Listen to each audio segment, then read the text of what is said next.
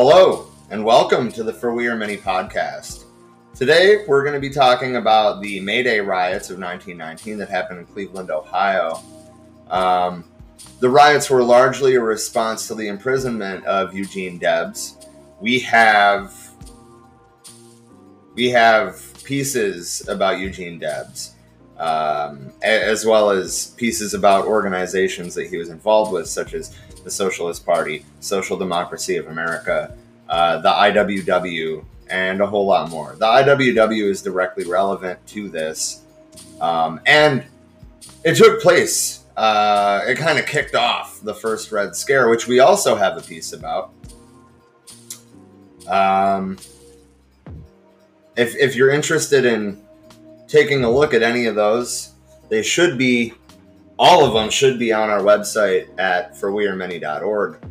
Um, if you cannot find them, though, uh, hit up the page and we'll make sure to get that updated. We are still in the process of rebuilding.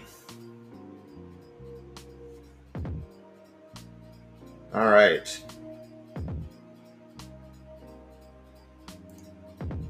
Well, I guess uh,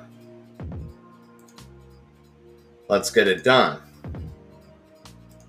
So, um, the May Day riots occurred in Cleveland on May Day, May 1st, 1919, and marked a major episode of unrest that characterized the rising tensions in American society at the time of the first Red Scare. View our piece on uh, the first Red Scare. In the wake of the 1917 Bolshevik Revolution in Russia. The clashes involved socialists, the IWW trade union members, police, and military troops. The disturbances in Cleveland occurred alongside May Day clashes in other major American cities such as New York and Boston. Um, however, it was Cleveland that experienced the worst and the most violent unrest. Uh, and we probably will uh, drop little bits in about New York and Boston and other major American cities. Um, but as as I just stated, Cleveland experienced the worst and the most violent unrest. So naturally, um, that'll be our focus.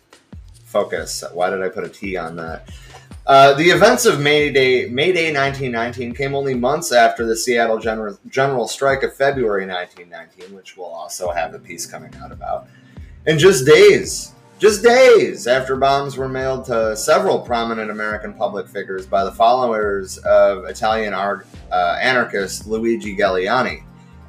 As an industrial center with close to a million people and a large blue collar foreign born population of roughly 30%, Cleveland was fertile ground for labor activism. Um, the entire Midwest was. Let's let's be real about that. Um, yeah, I mean Detroit, Flint. Um, those were two of the largest um, labor struggle locations. So it only makes sense that although this predates those, that it's also in the Midwest. It's part of the Rust Belt. um, its preeminent radical was Charles Ruthenberg, which I think that we should do a piece about uh, Charles Ruthenberg as a standalone thing. Um, we'll keep you updated on that. It's probably going to happen. He was a socialist activist born to German immigrant parents, which we have a piece about the collectivized immigrants of the late 1800s, early 1900s. Um, almost all of this American labor history that we're talking about has been a direct result of that. And I didn't even know about that until Dean pointed it out. So thank you, Dean, for that. Um, but yeah, we have a piece about it. Check it out. We talk pretty in depth about this. Uh, Arrested for opposing American involvement in World War I, Ruthenberg sought to hold a mass demonstration on Cleveland's public square on May 1st, um, International Workers' Day. The aim was to protest the jailing of socialist Eugene, Eugene V. Debs, um, this is his jail sentence for sedition, uh, following a speech that he gave in Ohio. Um, he was uh, he ran a presidential campaign from that jail sentence in 1920. Um, again, you can you can check out our pieces on Eugene Debs. I believe there's two, um, as well as our uh, pieces about the organizations he was involved with. The Social Democracy of America, the Socialist Party of America, which I mean, the Socialist Party is very relevant to this piece that's part of the reason it was chosen. um,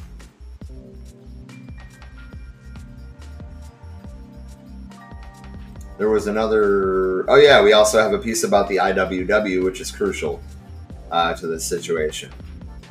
Um, all of that should be available on our Facebook, our YouTube, our website, and podcast platforms.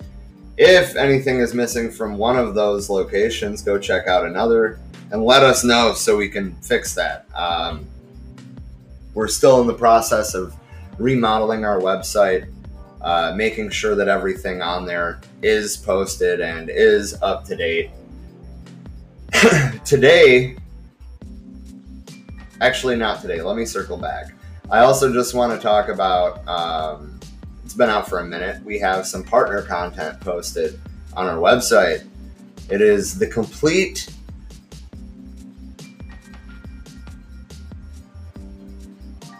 Wow, I just totally spaced out there for a minute. It is the complete um, series done by Bread Theory on the conquest of bread by Peter Kropotkin. I told you we've been trying to branch more out into anarchist theory.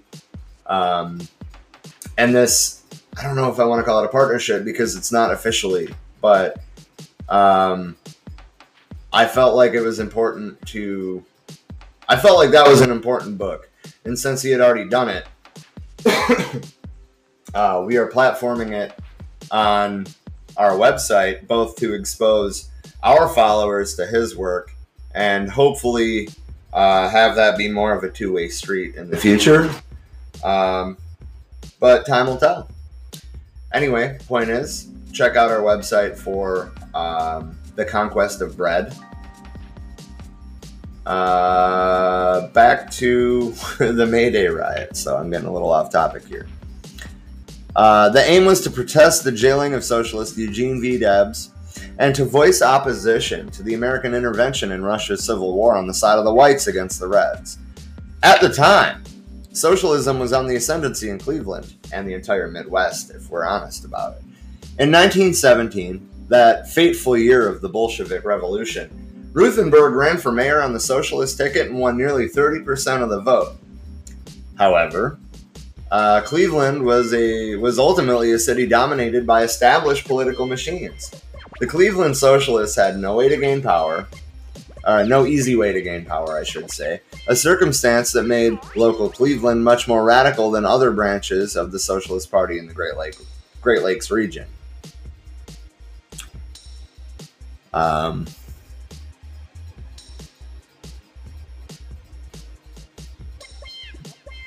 The events of May May Day, sorry, 1919, commenced when the procession of 30,000 people, imagine 30,000 people in the streets today, or imagine what that number would be with, with today's population, marched from the socialist headquarters at Acme Hall, later called Germania Hall, uh, which was also used as the Goodwill Industries headquarters. Um, the building designed and built or sorry, the building built in 1887 was demolished in 1954 on Prospect Avenue and towards Public Square. They, they were divided into four units, each with a red flag and an American flag at its head. Um, many marchers also wore red clothing, red badges, etc. The, the group consisted of the Socialists, the IWW, and the American Federation of Labor, which we also have a piece on. Many were immigrants, which we also have a piece on, particularly from Southern and Eastern Europe, including Hungarians, Jews, Russians, Poles, Italians, Slavics, and Czechs.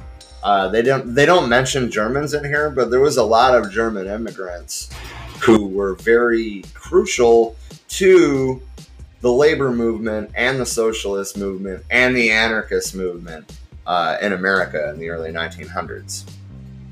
Even more critically, the procession also included veterans from World War I, dressed in full uniform.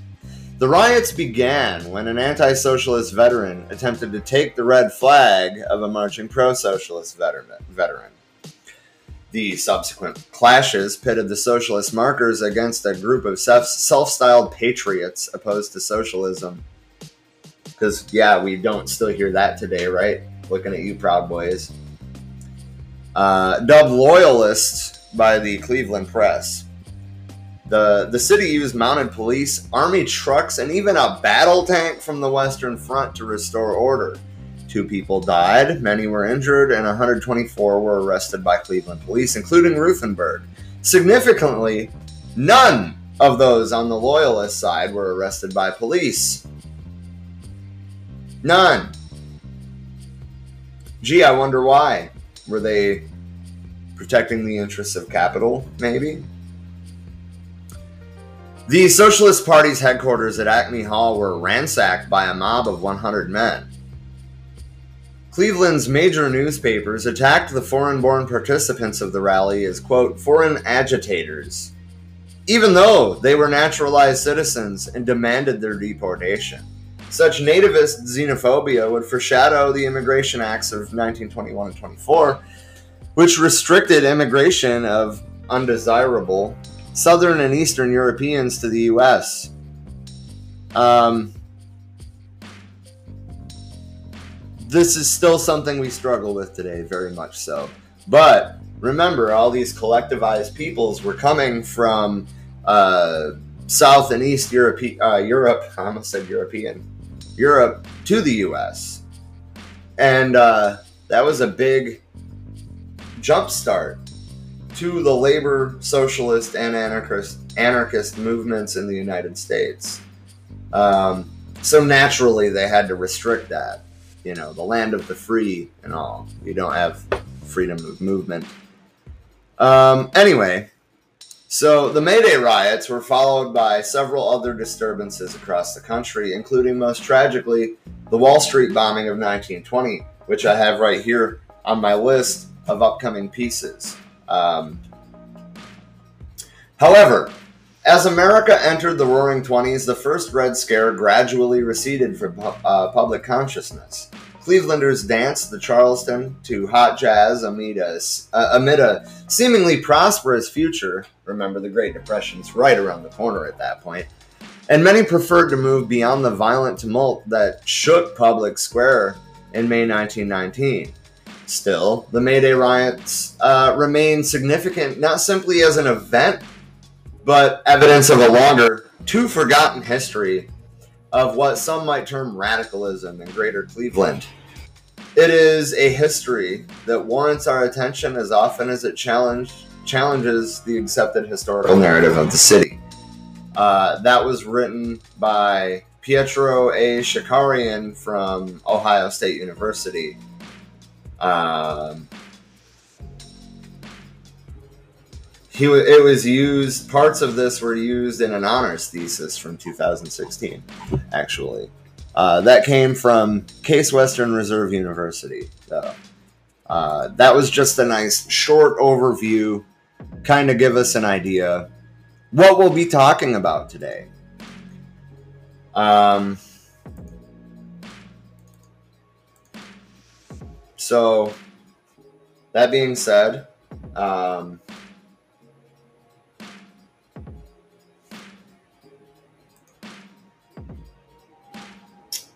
yeah, moving on. Um,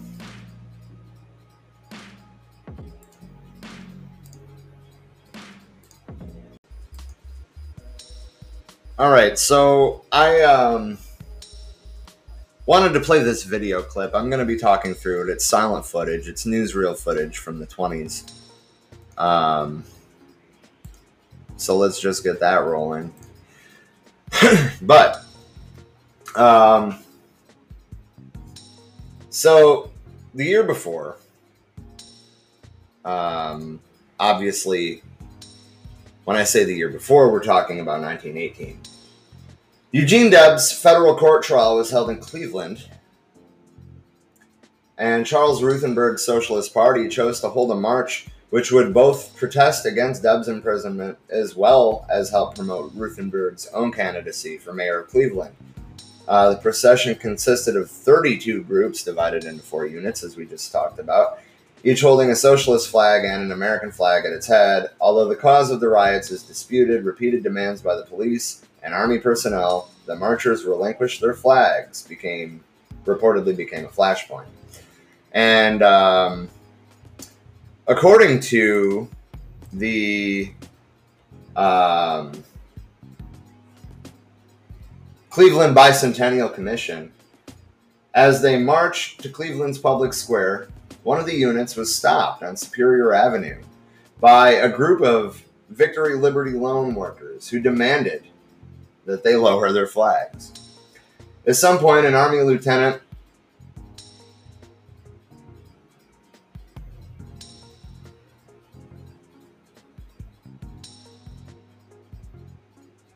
Timeout. Why does this say that I'm that I was streaming? This is I'm in record only. I am hoping that that's a mistake. Anyway, um,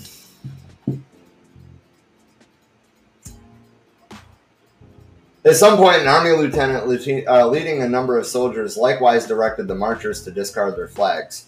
Um, but according to a different source in Cleveland, which I was just reading from, um, it wasn't an active duty soldier uh, that tried to take the flag.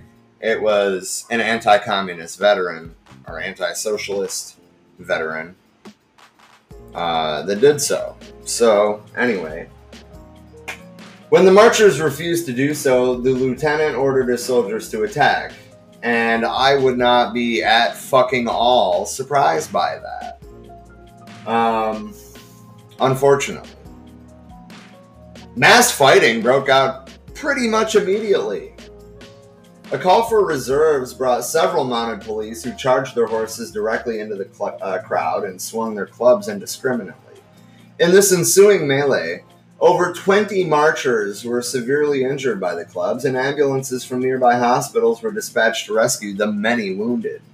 After the first riot had been quelled, the second riot began in the downtown area, specifically the public square where former Secretary of Treasury William Gibbs McAdoo was addressing a victory loan rally at Keith's Hippodrome. An Army lieutenant ordered socialists to steer or to clear away from a speaking platform and directed his men to attack all of those who did not comply with his orders. Weird, I thought it was a public space. Am I missing something? I gotta be missing something. But uh, if you t- take a look at the video right now, what we're seeing is police attacking the fucking Socialist Party headquarters with clubs. The police, ladies and gentlemen, I'm just saying. Um, all right. um, mounted policemen with clubs and army tanks charged the crowd. 70 individuals were arrested and, and, incarcerated at the Central Police Station. A third riot then occurred on Euclid Avenue in the heart of the shopping district. Later in the evening, Ruthenberg's Socialist Party headquarters on Prospect Avenue was ransacked by soldiers, police, and armed civilians. This latter mob completely demolished the building, and typewriters and uh, office furniture were thrown into the street. Towards the end of the day, the anti socialists piled scores of red flags and banners, which they had taken by force from the marchers, at the foot of the Soldiers and Sailors Monument in Public Square and set them alight in a giant bonfire. Um, so, I, I mean, again, what we're what we're seeing here is just the red scale or scale the red scare coming into full swing um and, and unfortunately, I don't think any of us are really surprised by this. Um,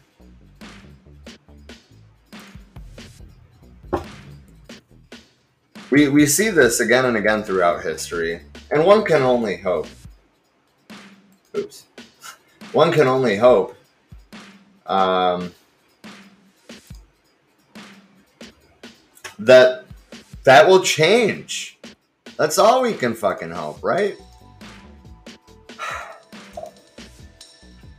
So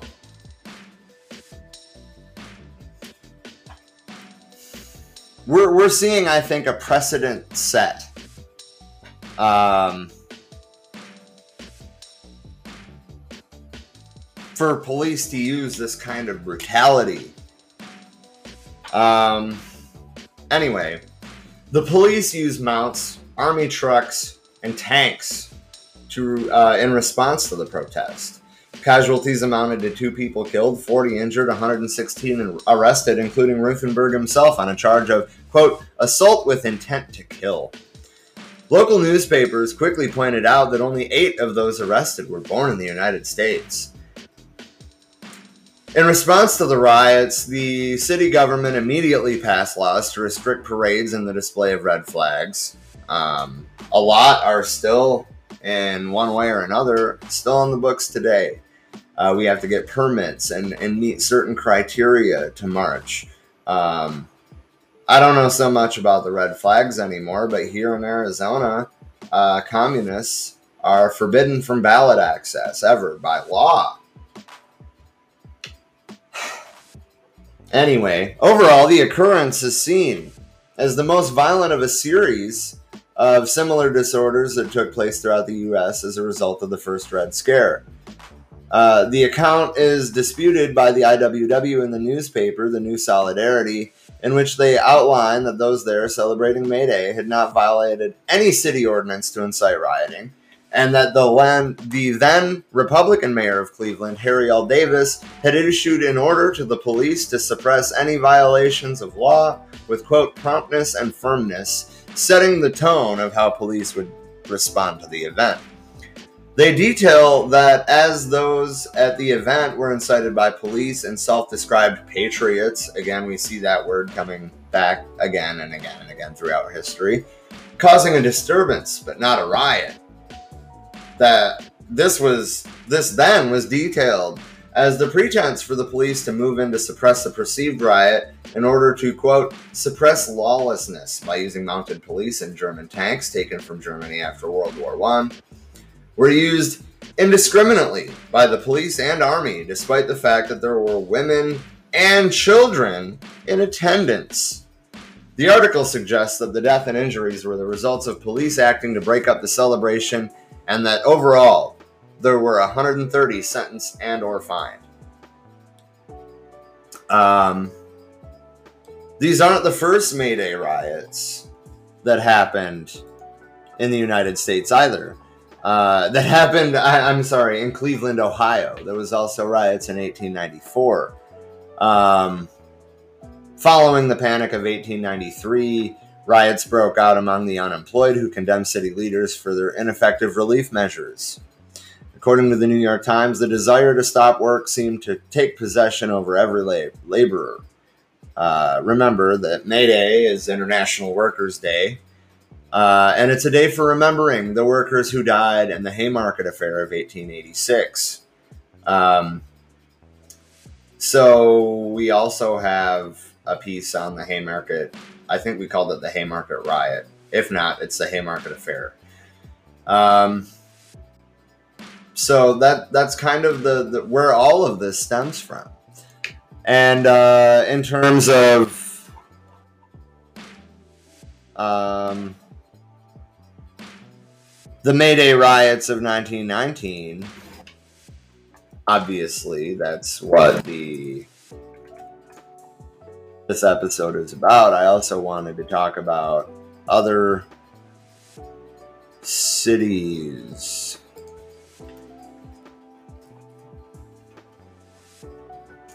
Um,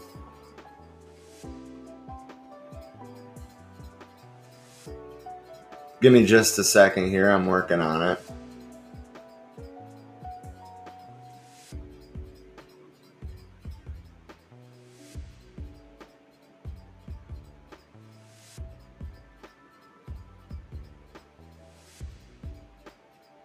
Well, I wasn't planning on reading a, a, whole book about it, but we there is a, a news article from Boston from 1919.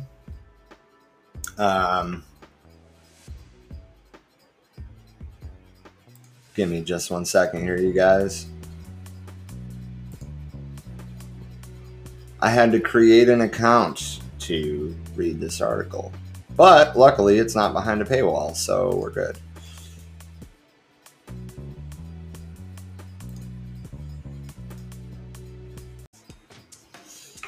Um, so, leftist groups and causes have made major headlines of late in the hub and elsewhere, especially as they've responded. Note that responded to far right and neo-Nazi uh, demonstrations popping across, uh, popping up across the country. A most sensational such brush went down at, uh, on Boston Common last August. And while the events that transpired were far less violent than in Charlottesville, for example, where uh, clashes shocked the nation last July, the media attention was still pre- uh, prevalent and took on many of the tones that coverage in this realm have taken for more than a century. Consider the Working Men's Par- uh, Party. Though started in New York and Philadelphia, one of the Marxist outfit's strongest factions in New, England was based in New Bedford, where in 1834, some disillusioned laborers began to speak out about, quote, the only true party for the working man. The capitalist press wasn't having it, as various uh, demonstrations occurred from Boston to the South Coast, with documented rallies uh, also taking place in Lynn, Lawrence, and Brockton.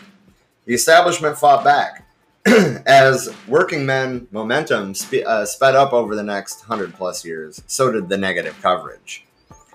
As Leninist Russia made waves in the international press at the beginning of the last century, socialists in Boston and elsewhere were persecuted for their so called un American values. We still hear that today, too. Coinciding with the Russian Revolution breaking out in 1917, uh, a judge in Massachusetts issued John Doe warrants for demonstrators at a working men's rally on Boston Common, serving as an extreme scare tactic and worse.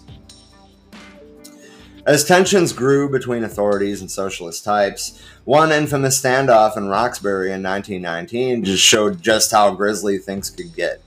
At Monroe Avenue and Humboldt Street, activists and Boston cops fought hand to hand until police backup led to more than 100 arrests. Uh, reports from the scene described overcrowded holding cells that were splashed with the blood of protesters, and I'm not even remotely surprised about that. Remember, there's no, there's no real um, method of accountability at that point. It's all just hearsay. Those clashes, along with many others like them all across the country, would become labeled the May Day riots, and the fallout was memorable. Old headlines show that Judge Albert Hayden, who oversaw the Roxbury cases, was even targeted by a rogue anarchist group that attempted to murder him by placing a pipe bomb in his home, almost entirely destroying it. Hayden and his family were vacationing in Plymouth at the time and managed to avoid what the press described as a Bolshevik bomb. In the wreckage, police recovered a note that read, You will never get all of us. We multiply. Um, remember that, as, as we learned in the Emma Goldman piece, the anarchist movement, especially, was very motivated by propaganda of the deed. Um, and these are exactly such actions. Um, such violence added fuel to the fire against left leaning groups and led to more negative coverage of their causes. In time, the Working Men's Party dissolved, though affiliated and comparable groups still endure. With the 100th anniversary uh, of those significant events coming next year, you can count on us. We'll see about that because this is not from the next year, and I didn't see anything that was from the next year. I lied. The first piece I read, that recap, was from dig Boston. Uh, anyway, sorry. Um, until then, here's a short excerpt from the May 14th, 1919 Boston Herald. William James Sidis, who was graduated from Harvard at the age of 15, told Judge Albert F. Hayden in the Roxbury Municipal Court yesterday that he is a socialist, a believer in the Soviet form of government. Democratic centralism is what it's called. Um, we talk about that throughout pieces. That's that's how our podcast Central Committee runs, actually. Uh, that he believed in evolution, that he does not believe in a god, that his god is evolution, that he believes in our form of government to the extent of the Declaration of Independence, which which was a quite radical document for the time. Um, but I mean, the Constitution was kind of a watering down of the content. There's no protections for overthrowing your government or anything like that. Um, the Constitution was a much more counter revolutionary document that, than the Declaration was. And I think that we see anarchists and socialists and communists all agreeing with that point. Anyway, Sidis and 11 other persons who were arrested during the May Day riots in Roxbury were given jail uh, sentences. The so called Harvard prodigy getting a year and a half. Um, luckily, there wasn't a bunch of deaths in Boston, but there certainly was hand to hand combat with the police on a mass scale. Um, and I have a thing from the Library of Congress.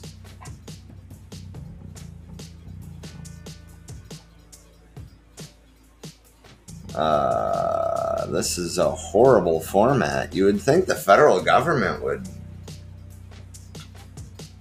I'm not going to read this whole thing, but I'm going to read uh, an exa- or an excerpt from it. Um, but this is from the Library of Con- uh, Congress pertaining to the May Day riots in New York City. uh, throughout, okay, throughout the nation, uh, one for one to venture below 28th Street or above 24th. Later, the lines extended north to 32nd and south to 23rd. Besides uniformed police, there were men in plain clothes from all five boroughs. In addition, uh, 260 members of the Provost Guard appeared, commanded by Captain Mills and Lieutenants Gannon, Dawkins, and Pancoast. On the outskirts of the area, cut off by the guards, soldiers and sailors milled about, formed in flying wedges, and tried to break through the line or rallied in small groups while uh, someone of their numbers spoke. Several men had bought bugles with them, and time and again the assembly call rang, uh, you know, like through the darkness, as men gathered for a new assault on the lines. 300 sailors, headed by a man carrying an American flag, drove through the police lines at 24th Street in Lexington. Um, and, you know, like, boy, said the lieutenant, this won't do. I sympathize with your patriotism, but it's a normal way to show it. And they're talking about the Provo guards, the the um, policemen, the patriots. Um, long story short, Lieutenant Gannon ordered the crowd out because you know who did he actually side with? Um a man and two women came out of the garden and started south along Lexington Avenue. Um, so the bugles call assembly, and the women scream and fought back. Uh, when the provost guard charged the struggling group, her coat and waist were in tatters and she was badly scratched and bruised. She was taken to the subway station sobbing hysterically. Meanwhile, the bugles were calling assembly again in front of the Hotel Prince George where 500 soldiers and sailors were rallying around an American flag held aloft by Eddie Gillespie, former private of the 114th Infantry, who wears three medals for heroism in France. That would be World War One, obviously. Um, so the point is, though, is that we're seeing these kind of paramilitary tactics right? We're seeing these kind of military force against protesters, against people marching in the streets. And it was it should have been as unacceptable then as it is now, ladies and gentlemen. As unacceptable. Um so this is this is really all I have to say about the May Day riots in 1919. They were started by the police, just like the riots in 1968 at the Democratic National Convention, just like the riots at Occupy, just like the riots at Black Lives Matter. You know? It's just over and over again. We see this. Um, anyway, that's that's really all I have to say about it. It it we still see the powers that be using these same tactics. And it's time for us to say enough is enough. Um, I, of course, want to encourage everybody to visit our website to keep up to date on what we're doing. Uh, we're trying to launch a climate change weekly column. So if you want to be a part of that, let us know. Uh, when we have an actual release date set, we will also let you know on that.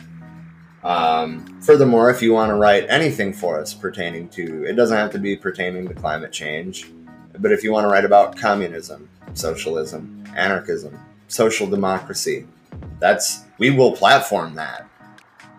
Um, absolutely. um, let's see here.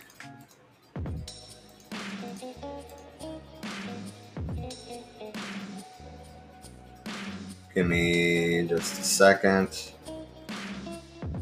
I'm trying to just bring something up real quick. New. There we go, there we go. Sorry, ladies and gentlemen. Uh, in the future, I will be doing this not while I'm recording.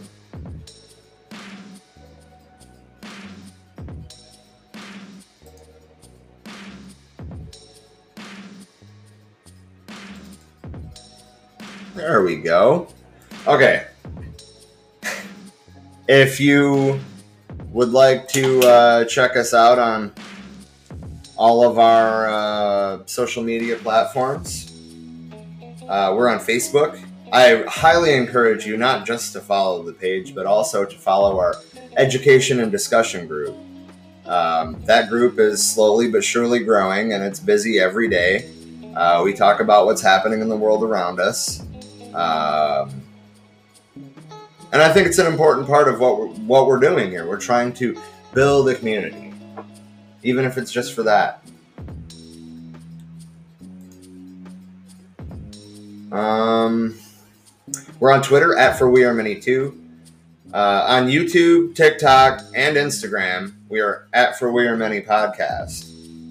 Now, we have on our website, we have links to our Patreon, we have links to um, our PayPal. And uh, as a bonus for our patrons, we've been tr- we've been trying to figure out what we can do for our patrons since we started because we want all of this information to be out there and available for everyone, regardless of whether or not they have the means to contribute financially to us. But we reached a middle ground, and what we can do for our patrons is uh, what we are doing, I should say, for our patrons is making these streams available to them when they're recorded. Uh, you know, once the editing's done, we post them to Patreon, and then they become live on the set date uh, on the rest of our platforms YouTube, Facebook, uh, forwearemany.org, even. Um, so, yeah, that being said, uh, if you're seeing this on Patreon, you're probably seeing this before our fans on Facebook, YouTube, Twitch, Twitter, etc. Um,